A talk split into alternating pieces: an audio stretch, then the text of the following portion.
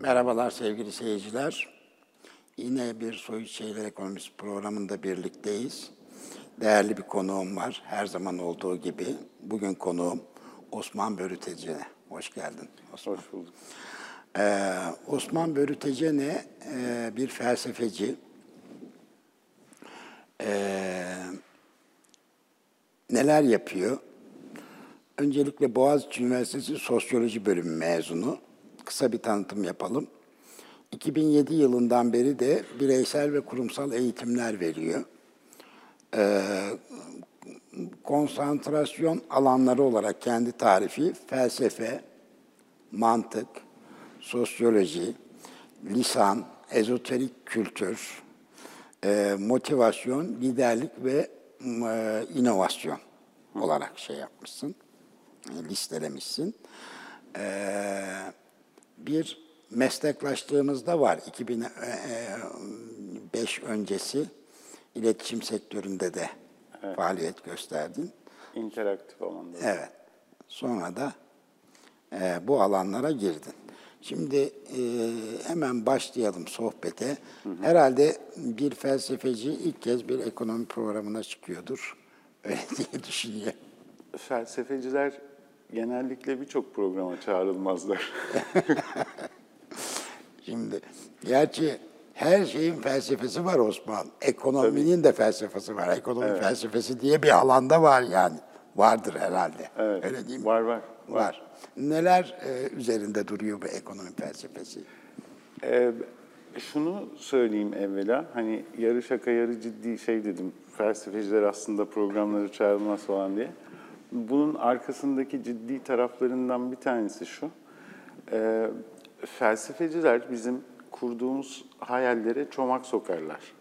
Yani o hayallere zarar verirler.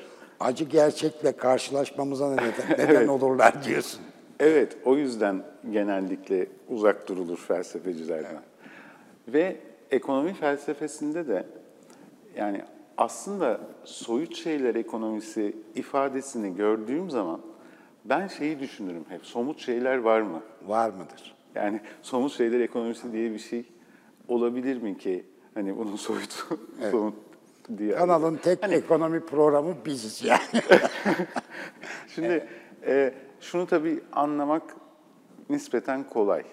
E, bir takım ciddi ihtiyaçlarımız var. Yani yemek, içmek zorundayız ve üstümüze, başımıza bir şeyler giymek zorundayız. Evet. Bunun tabii ki son derece somut bir tarafı var.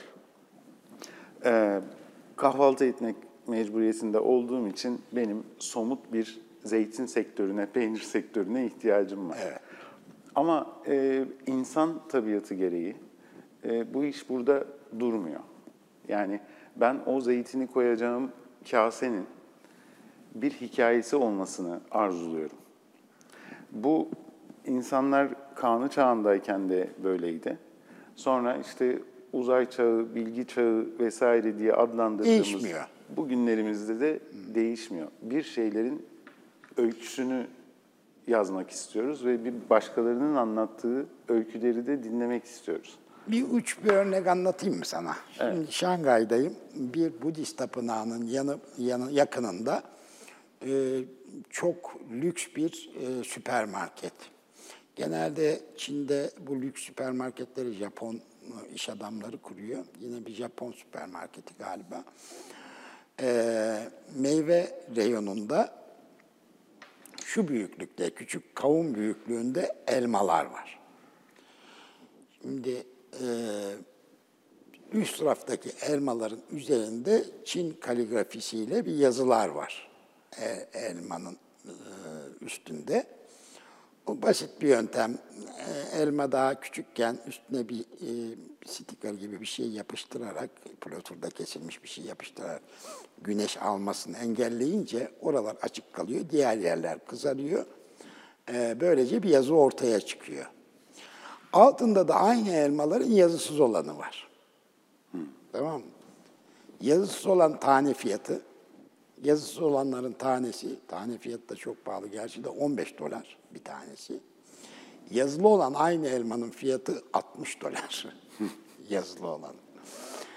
Şimdi e, tabii bu başka bir şey. Bu bizde hani okunmuş su, okunmuş elma gibi e, konular vardır ya ona benzer bir şey bu.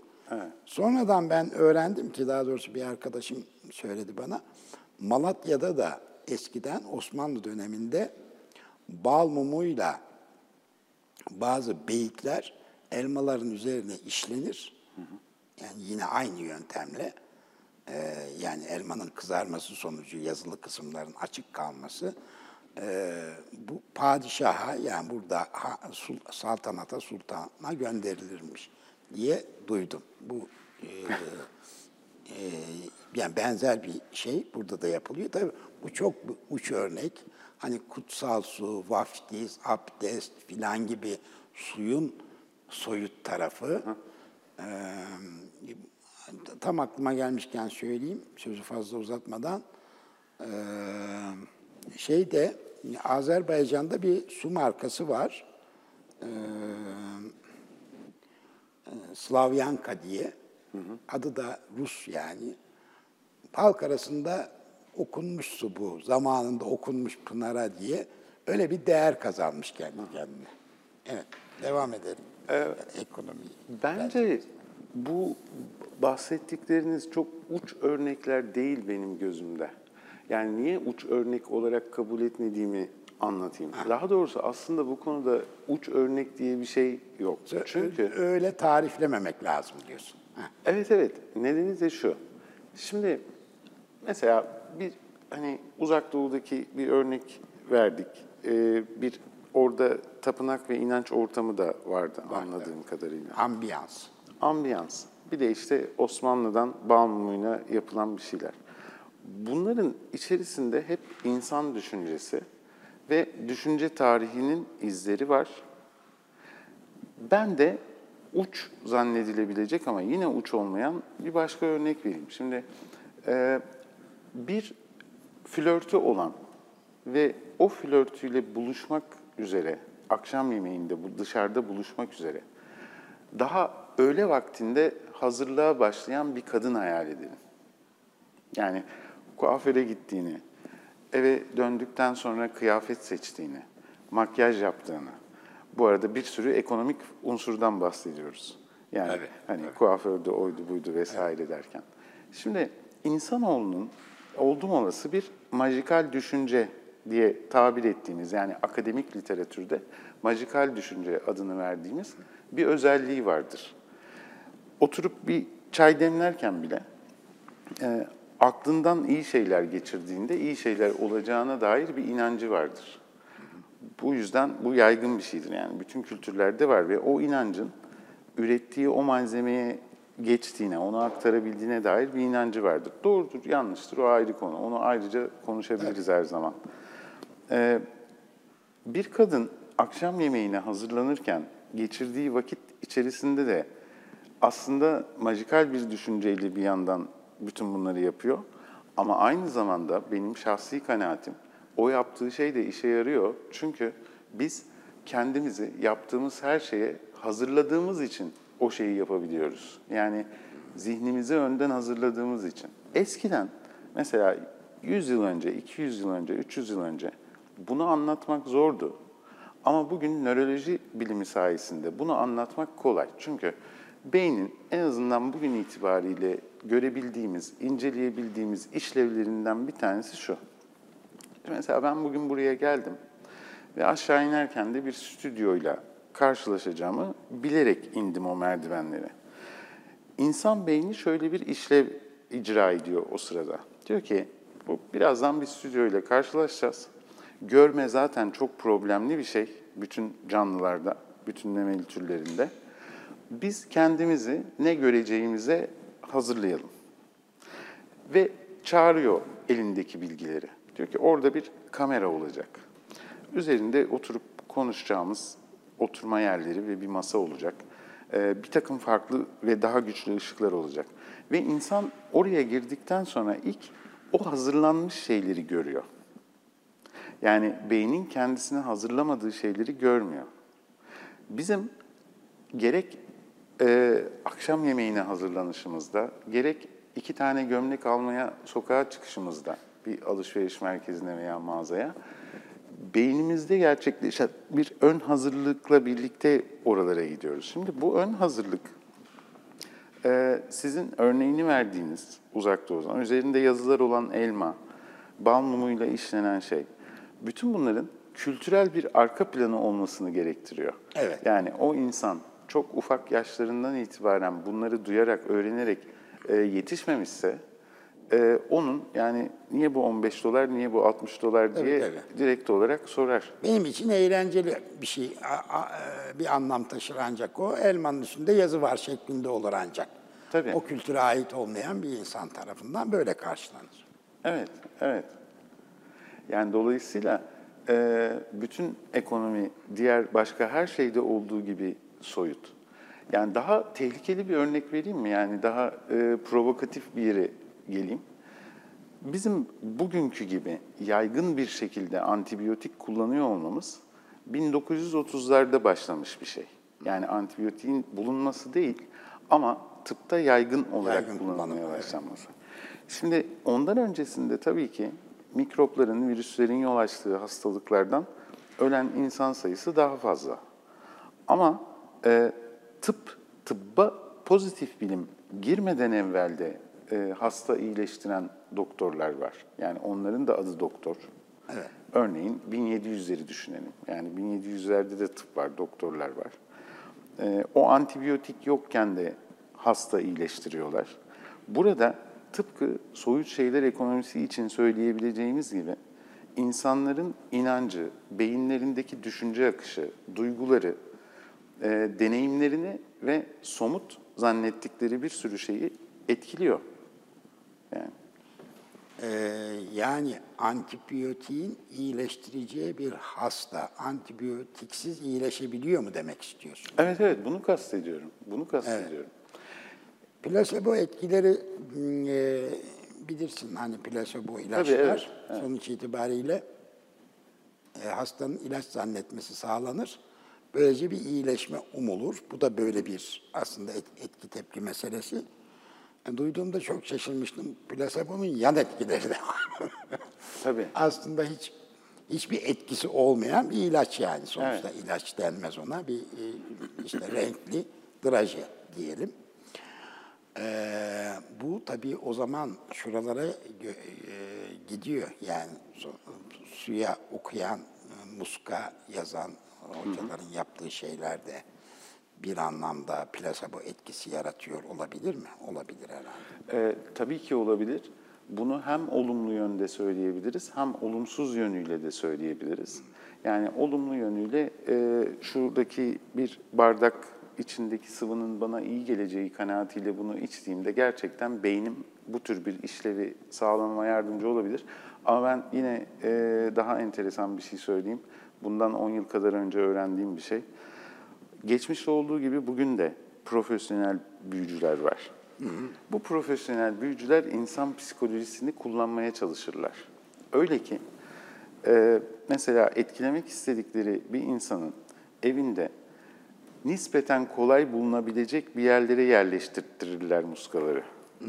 Ki e, onu bulsun, sahip olduğu şey bilgisiyle kültürel olarak yani büyüye karşı olan korkusuyla etkilensin ve psikolojisinde bir gedik açılsın tabiri caizse. Yani şimdi birileri çıkıp diyebilir ki her zaman ve haklı da olabilirler. Yani bugün pozitif bilim çerçevesinde bir bilimsel yöntemimiz var. Senin bu anlattığın antibiyotikti değildi, plaseboydu meselesini biz alırız. 20 tane ayrı üniversitede deneriz. Oradan bir sonuç çıkar. Ama gerek nörolojideki, psikiyatrideki ve psikolojideki gelişmelerle, gerekse e, Thomas Kuhn gibi insanların, düşünürlerin e, bize anlatmaya çalıştığı o paradigma, hakim paradigmanın insan üzerindeki etkisi ve bizzat fiziksel duyularımıza etkilemesi nedeniyle o sistemimizin de çok fazla güvenilir olmadığını görebiliyoruz. Bugün artık meta bilim diye bir dalımız var. Meta bilim bilimsel araştırmaların selahiyeti üzerine çalışıyor. Yani biz bilimsel araştırmaları gerçekten doğru yapabiliyor muyuz diye ve çıkan sonuçlar çok korkutucu. Çok iddialı bir şey söyledik yalnız. Ee, şimdi o zaman şunu da e, söyleyebiliriz bence. E, diyelim ki bir hasta antibiyotik kullanıyor. Bunun antibiyotik kullan e, olduğunu bilerek kullanmasıyla bilmeden kullanması arasında sağaltıcı etki de değişebilir o zaman. E, Evet Yani- ve o konudaki görüşünün ne olduğuyla da. Evet, ya beklentisinin, Şimdi yani hani ümidinin. şunu söyledim ya bunun olumlu tarafı ve olumsuz tarafı var.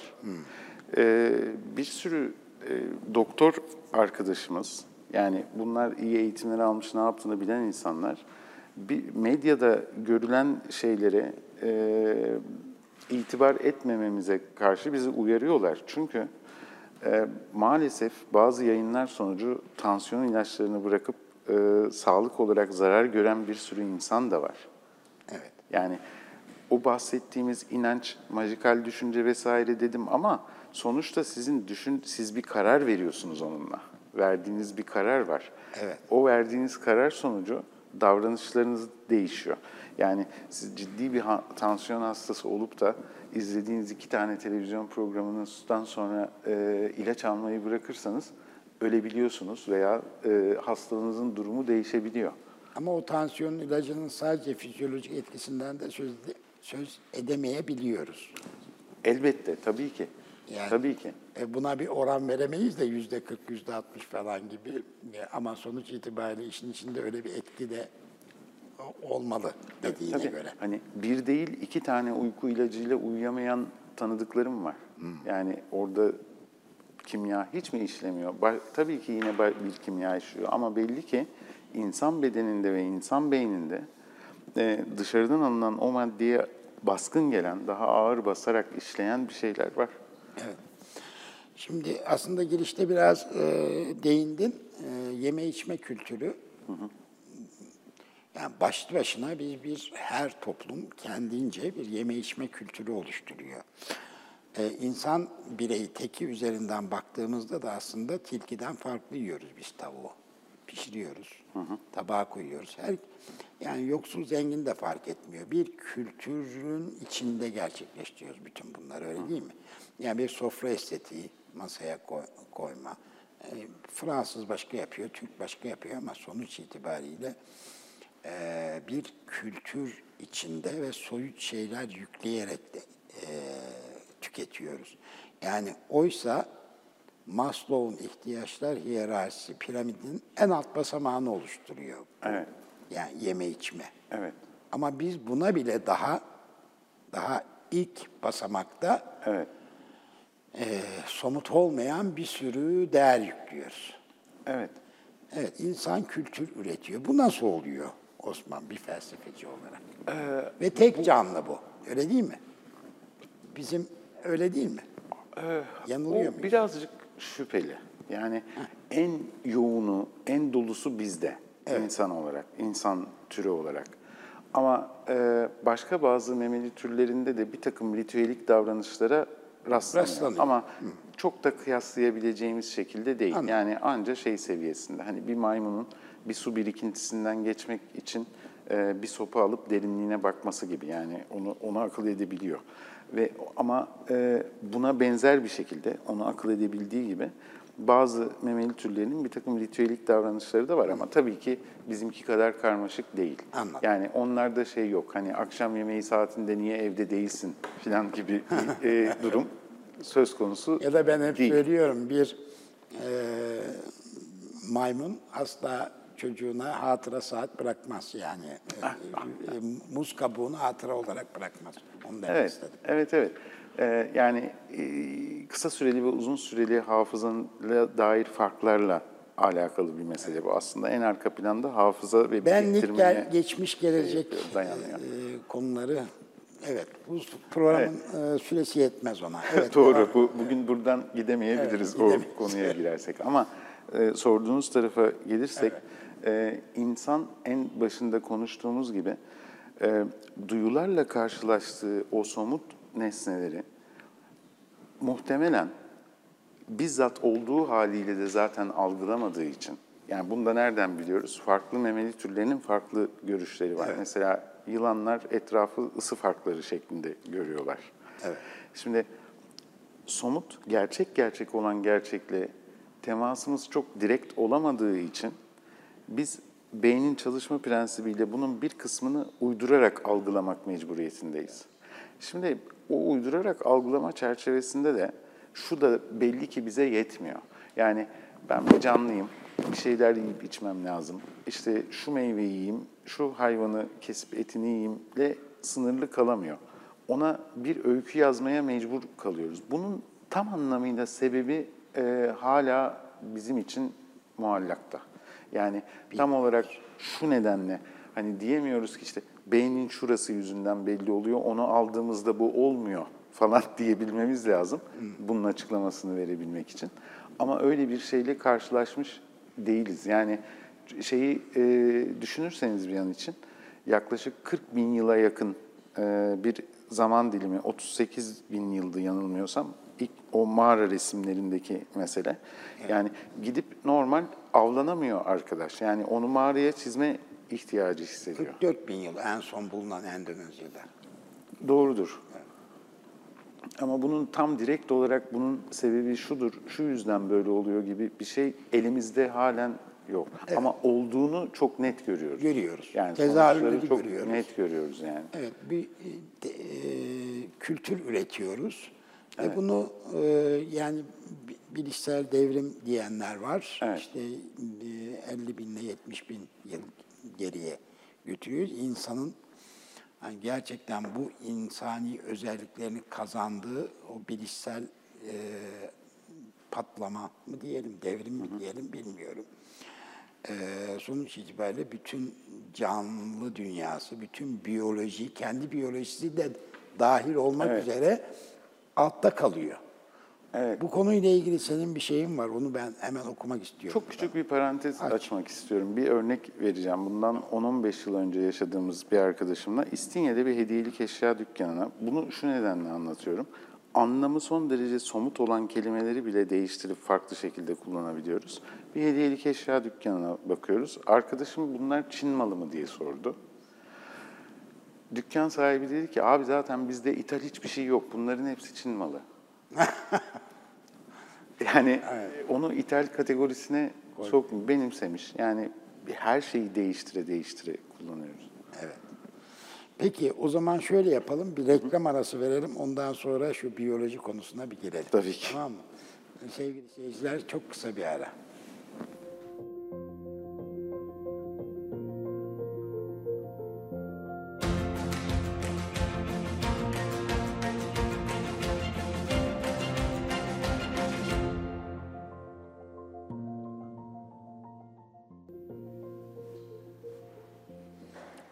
Tekrar merhaba sevgili seyirciler.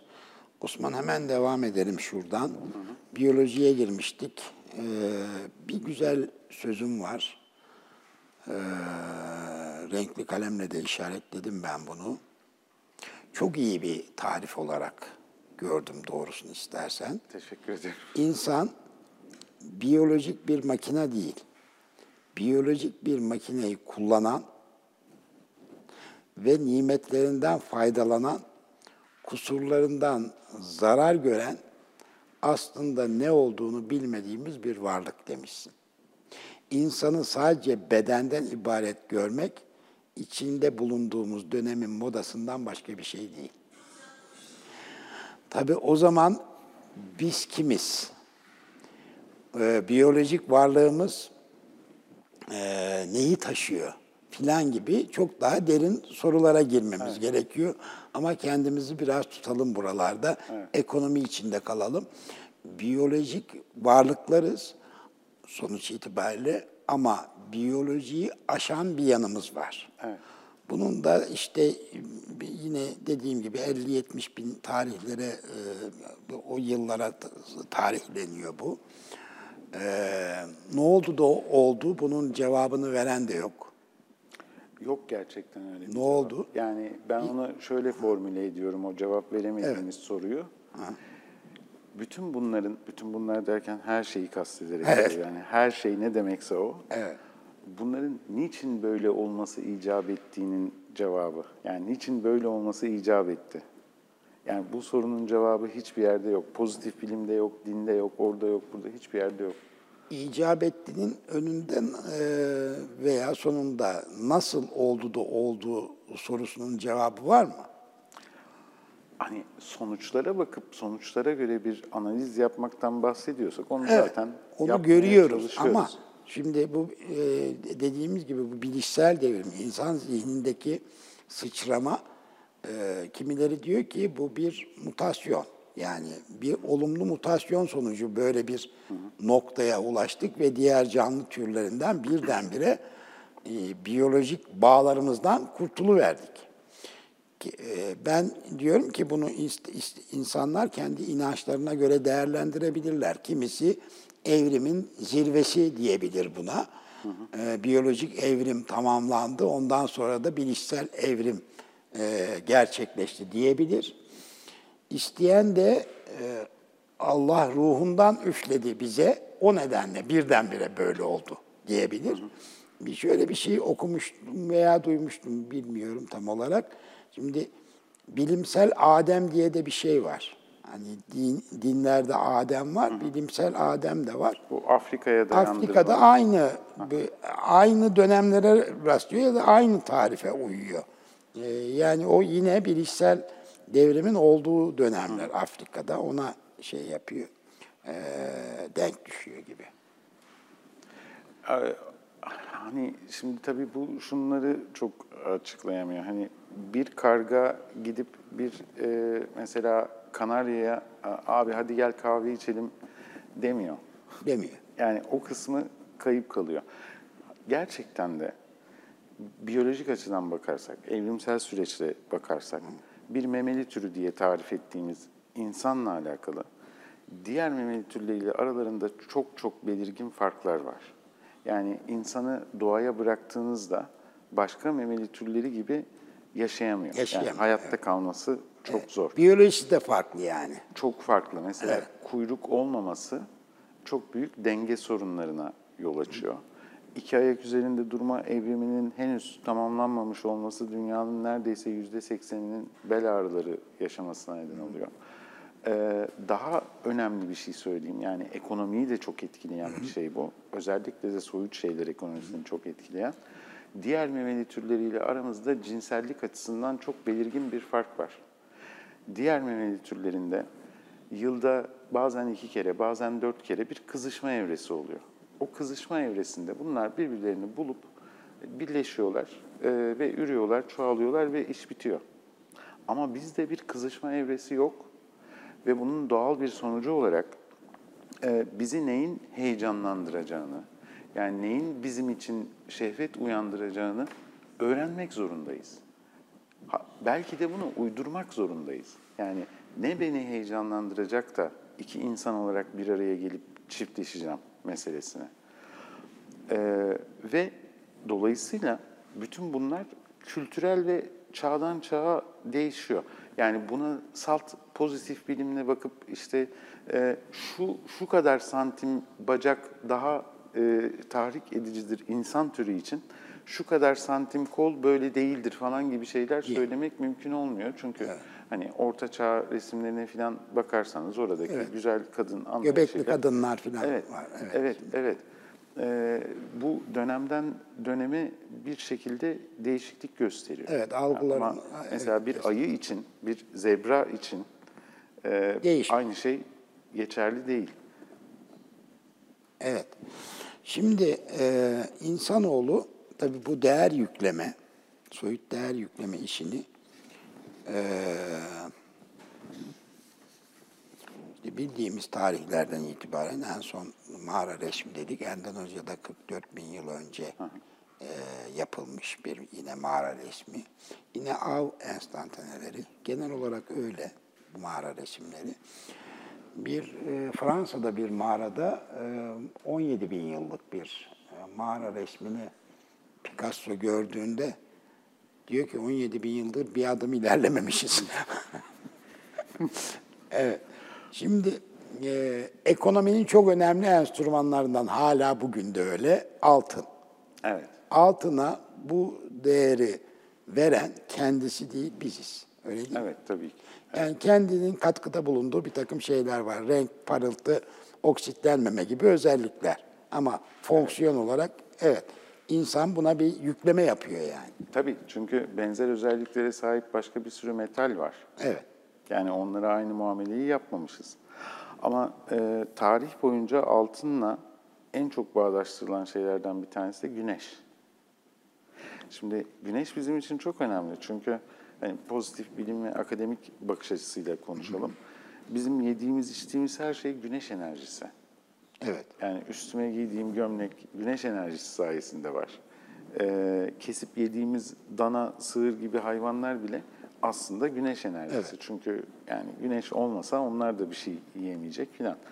Ee, ve bu nereden başladığını tam olarak bilemiyoruz ama altınla güneş arasında mesela bir konotasyon, bir bağdaştırma, özdeşleştirme var ciddi şekilde. Örneklerinden bir tanesi bu altınla ilgili bir yükleme yapmanın. Tabii sadece altın değil. Mesela mübadele aracı olarak insan deniz kabuklarını da kullanmış. Ona da bir değer yüklemiş. Evet. O da herhalde a priori olarak insanın zihninde bir estetik algısı olmalı diye düşünüyorum ben. E tabii yani e, başka Sonra kültürle de o değişiyor ya da gelişiyor. Evet. Şimdi e, burada da belki midye kabuklarının o estetik güzelliği, simetrisi falan gibi. Çünkü simetri de insan zihni için en konforlu form. doğru. Öyle değil mi? Doğru. Biz de simetriyi sonuç itibariyle. daha az yoruyor düşünmek Evet, için üzerine evet. Yani bize. bütün- Ama tabii şöyle bir şey de var. Ee, mesela bir midye kabuğunun güzelliği, altının parlamasından filan bahsettik.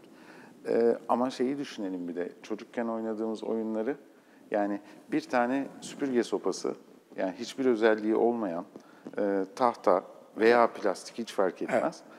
E, oyunun başlangıcında 2-3 dakikalığına sopa olarak kalıyor. Sonra ya bir at oluyor ya bir asa oluyor. Yani bizim mana yüklediğimiz bir şeyin kendisi haline geliyor. Yani o çocuğa desen ki ne yapıyorsun o sopayla? Sopa değil o at diyecek bize. Yani. Ve biz daha büyük e, olduğumuzda e, daha mesela 20'lerimize, 30'larımıza, 40'larımıza geldiğimizde bu, bu durumun değiştiğini zannediyoruz. Değişmiyor. Ama değişmiyor. O sopa yerine başka e, enstrümanlar hayatımıza giriyor. Öyle Evet, değil mi? Bize daha inandırıcı gibi gelen, daha ikna edici gibi görünen şeyler. Evet. Musa'nın asası geldi aklıma. E, o yılan da oluyor yani. Tabii yılan da oluyor. Yılan da olabiliyor. Peki e, şimdi bu bir insan için tabii hatıraların oluşması bir geçmişinin o, o, olmasıyla ilişkili. E, gelecek fikri sadece insanda var diye biliyoruz.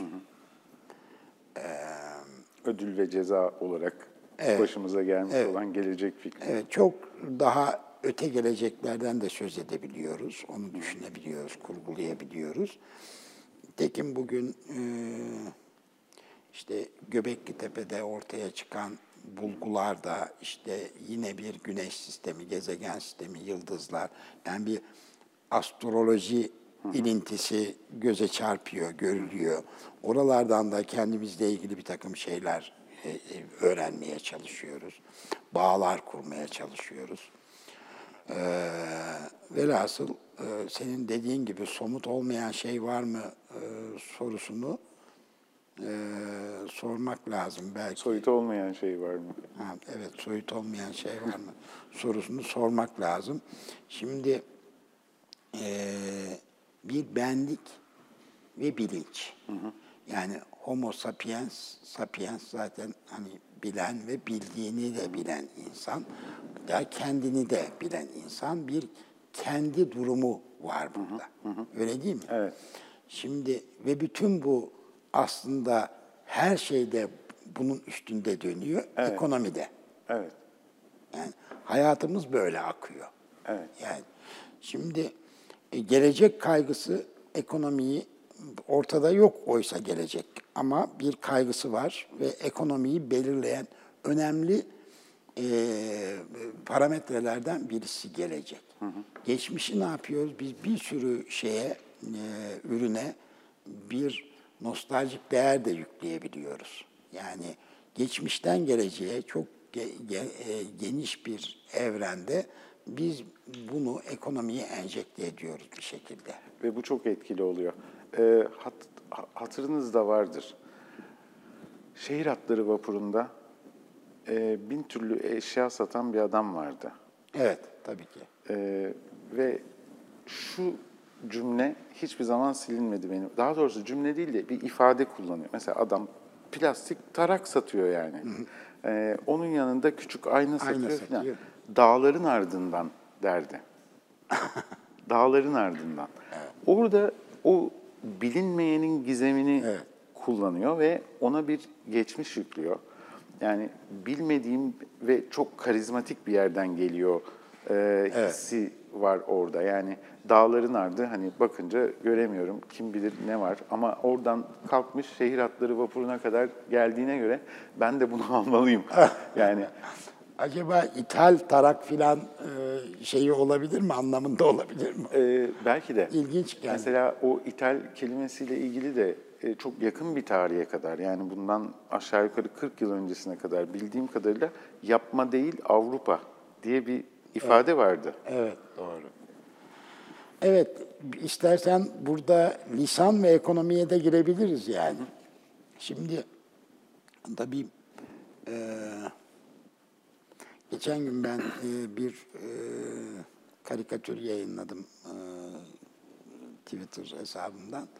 E, kimin karikatürünü de bilemedim ama karşıma çıktı Google'da.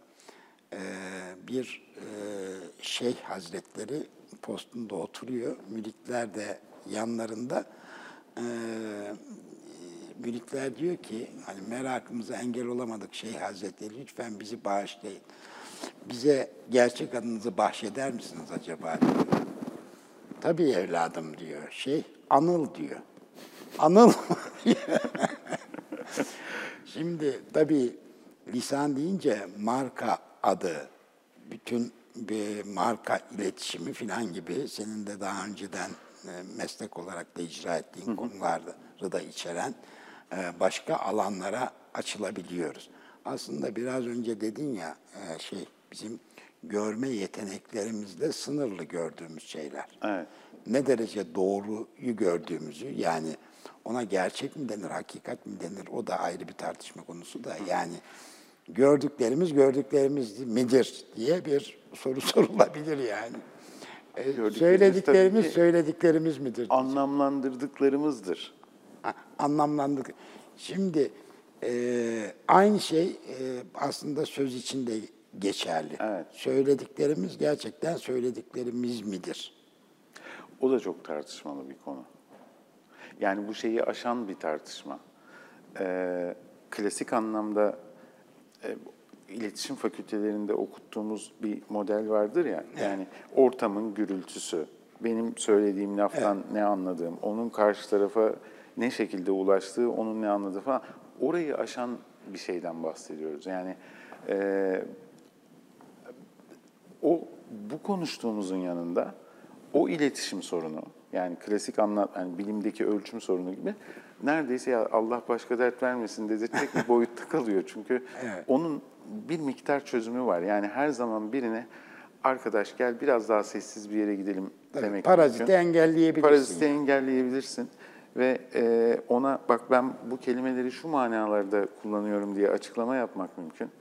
Ama diğer bahsettiğimiz konuda e, bu çok büyük bir engel olarak karşımıza çıkıyor. Ama biz ne yapıyoruz soyut şeyler ekonomisinde? E, bunu bir avantaja çevirip kullanmaya çalışıyoruz. Mesela bir tane parfüm var adı Envy. Yani imrenme, kıskanma, haset anlamlarına gelen. Burada tabii ki e, şunu direkt olarak bilmek mümkün değil. Ana dili İngilizce olan biri envy yazısını gördüğünde ne hissediyor onu biz sağlıklı bir şekilde konuşamayız. Ama bizim için yabancı dil olduğunda yani seni seviyorumla I love you arasında çok büyük duygusal yük farkı var. Evet. İkinciyi söylemek daha kolay. Dili olmadığı için çok fazla bir duygusal yük vermiyor insana. Şimdi ben hayal etmeye çalışıyorum. Ee, envy şişesi duruyor evde. Üzerinde haset yazıyor olsaydı beni nasıl etkilerdi o şişe? Yani bunların mesela kararlarını vermeye çalışırız ya hep.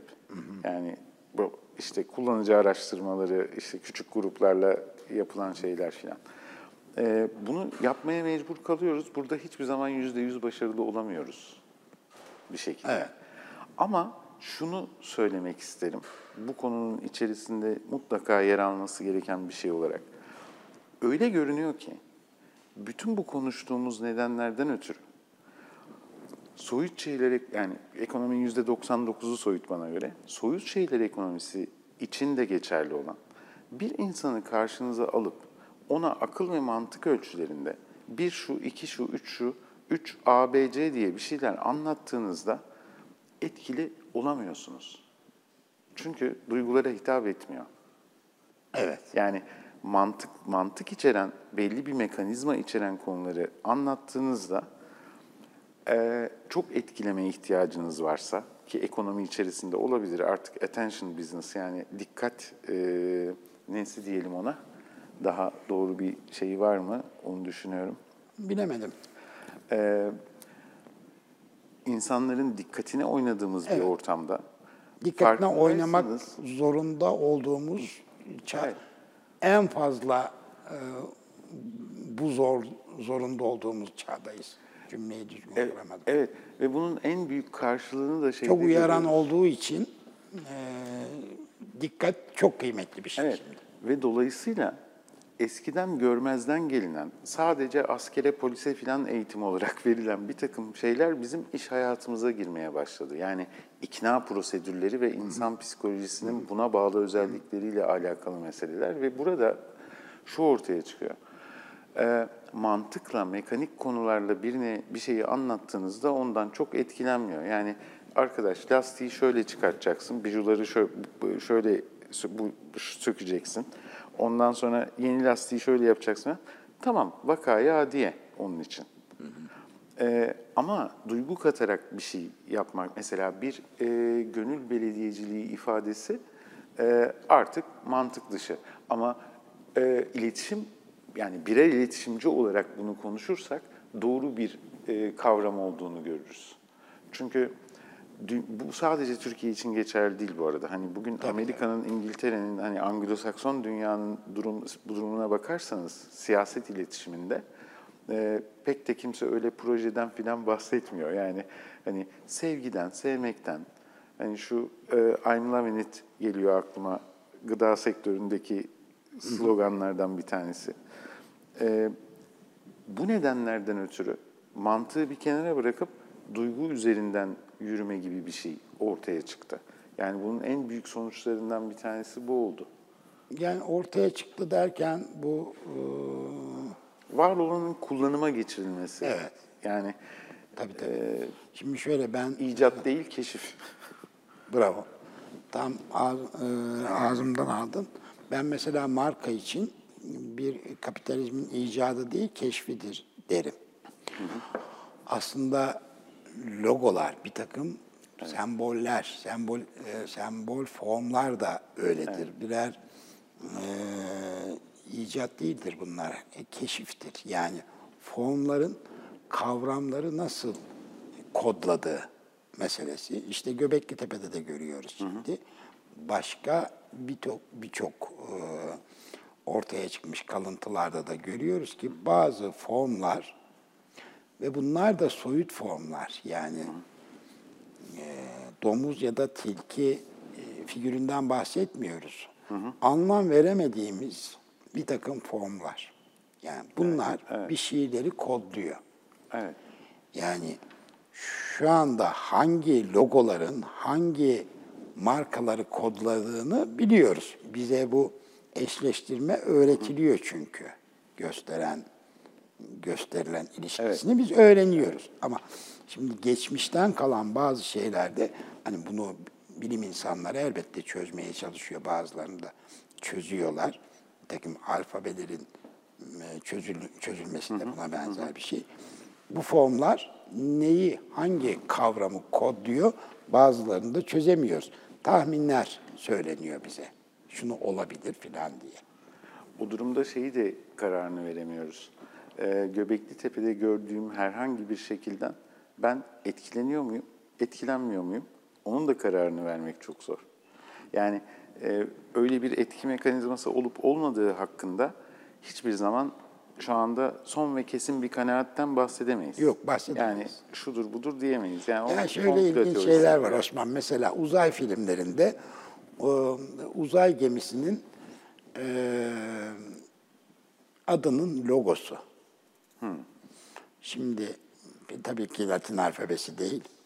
Biraz eee, yani Çin yazılarına filan andırır şeyler filan. Şimdi orada bir yani bir muhayyile çalışıyor. Yani uzaylı olsa olsa böyle bir alfabe kullanır, böyle bir form üretir gibi.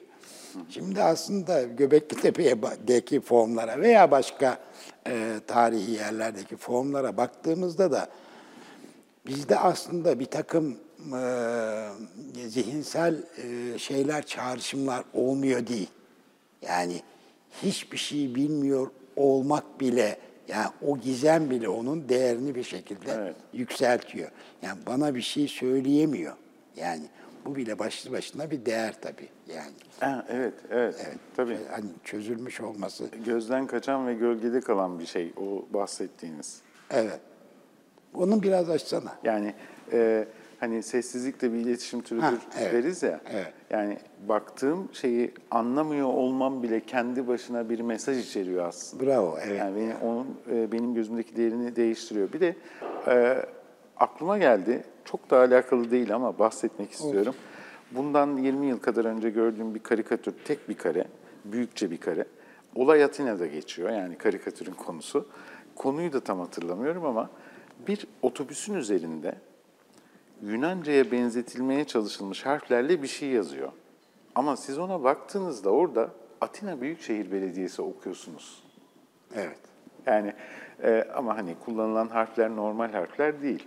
Şimdi biraz böyle bir şeyden de bahsediyoruz bunların bir kısmında. Bağlam etkisi Evet. e, Ama diyebilir tabii miyiz? bağlama etkisi.